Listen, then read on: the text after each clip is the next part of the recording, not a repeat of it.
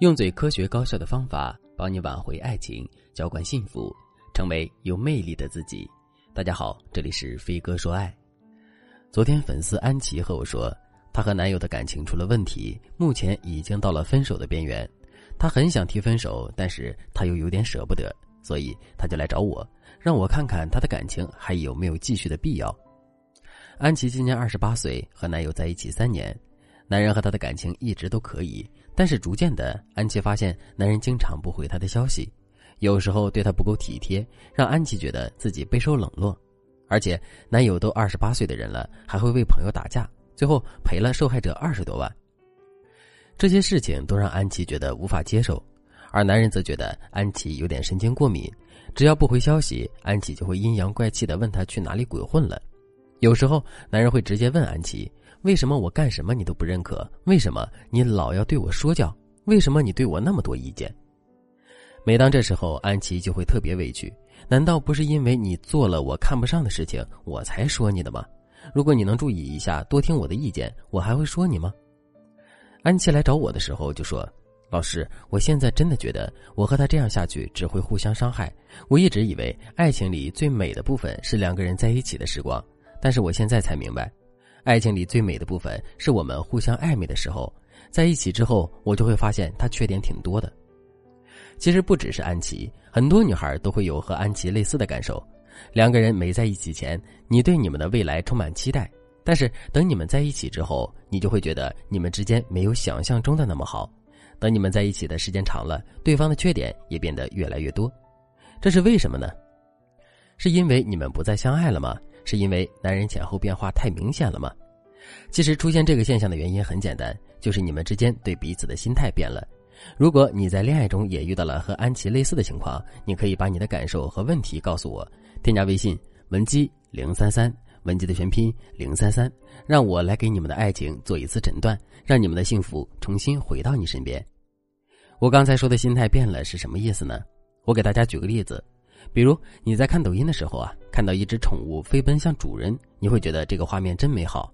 但是现实生活中，你看到你邻居的大狗从你身边飞驰过去，你的第一感觉会是：他怎么不给狗拴绳子呢？吓死人了！为什么会有这个差距呢？因为抖音上的狗狗和你无关，但邻居的狗从你身边跑过去这件事和你息息相关。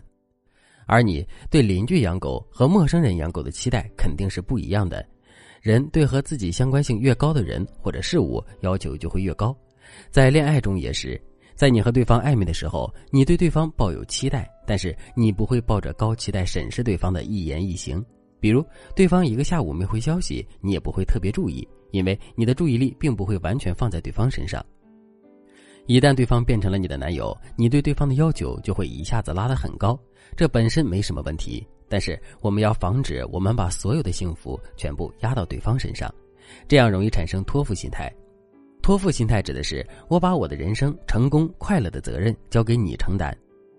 比如，当你发消息给对方的时候，你的期待就是对方热情的回应；当对方没有满足你的预期，你就会难过、失落。你会想，他作为我的爱人，秒回信息不是理所应当的吗？他是不是不爱我了？这时候，不管对方不回信息的原因是否正当，你都觉得接受不了这件事，因为在你心里，你已经把一切都托付给对方了，所以对方不能违背你的任何期待。这样的情绪会让你对他的行为越来越敏感，所以对方的压力就会越来越大，你们看对方就会越不顺眼。如果你也陷入到这种恋爱陷阱，你该怎么解决呢？首先，你要做的就是改变终点思维。终点思维指的是女生总觉得这个男人是自己最后的爱人了，我们这段恋爱最后一定会结婚，我人生的终点就在对方身上。当你抱着这样的思维，你会不自觉的向对方提出最高要求。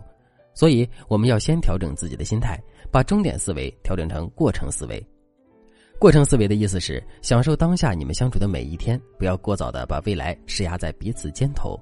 这不是让大家忽视未来。而是让大家把注意力转移到你们之间当前的气氛、情绪上。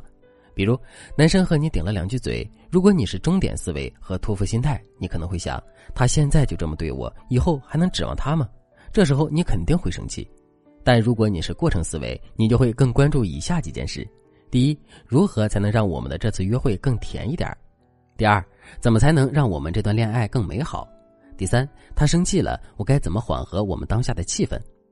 过程思维总是更实在一些，他要求你解决当下情境里的问题，而不是让你直接考虑他这个态度，我们还能结婚吗？过程思维对于每一个情侣都很重要。当你掌握了这种思维，你就等于掌握了这段感情的动态过程。只要你愿意，对方和你的感情一定会越来越好。其次，柔化你的表达方式。案例中的安琪告诉我。她和男友暧昧的时候，知道男友会去打架之后，她会觉得对方有男子气概；正式在一起之后，她就觉得对方是小孩脾气，一点就着。于是，安琪总把男人当小孩教育，动不动就对男人说：“你举止能不能不要这么粗鲁？我真的受不了你的这种冲动行为。”其实，安琪也不是想指责男人，她其实是在表达自己的困惑，并且她想让对方更在意自己的感受。但是，类似“你能不能”“我受不了你”这类的语气，都会让男人觉得他在你眼里是一无是处的。所以，大家可以适当柔化自己的表达方式。比如，你不喜欢对方去打架，你可以梨花带雨的说：“我很担心你，我担心你担心的睡不着觉。”这样一来，效果肯定要更好一点。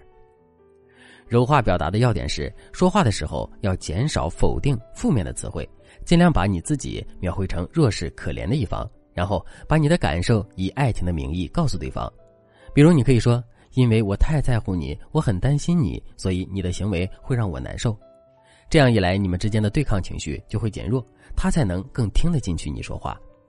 当然，这些技巧都非常的基础，考虑到每一对恋人的状况不同，我们还需要其他的技巧配合使用，才能彻底的解决你们的问题。如果你也想和安琪一样获得我一对一的指导，赶紧添加微信。文姬零三三，文姬的全拼零三三，我们有专业的团队帮你解决各种婚姻恋爱问题，让幸福一直伴随你。好了，今天的内容就到这里了，感谢您的收听。您可以同时关注主播，内容更新将第一时间通知您。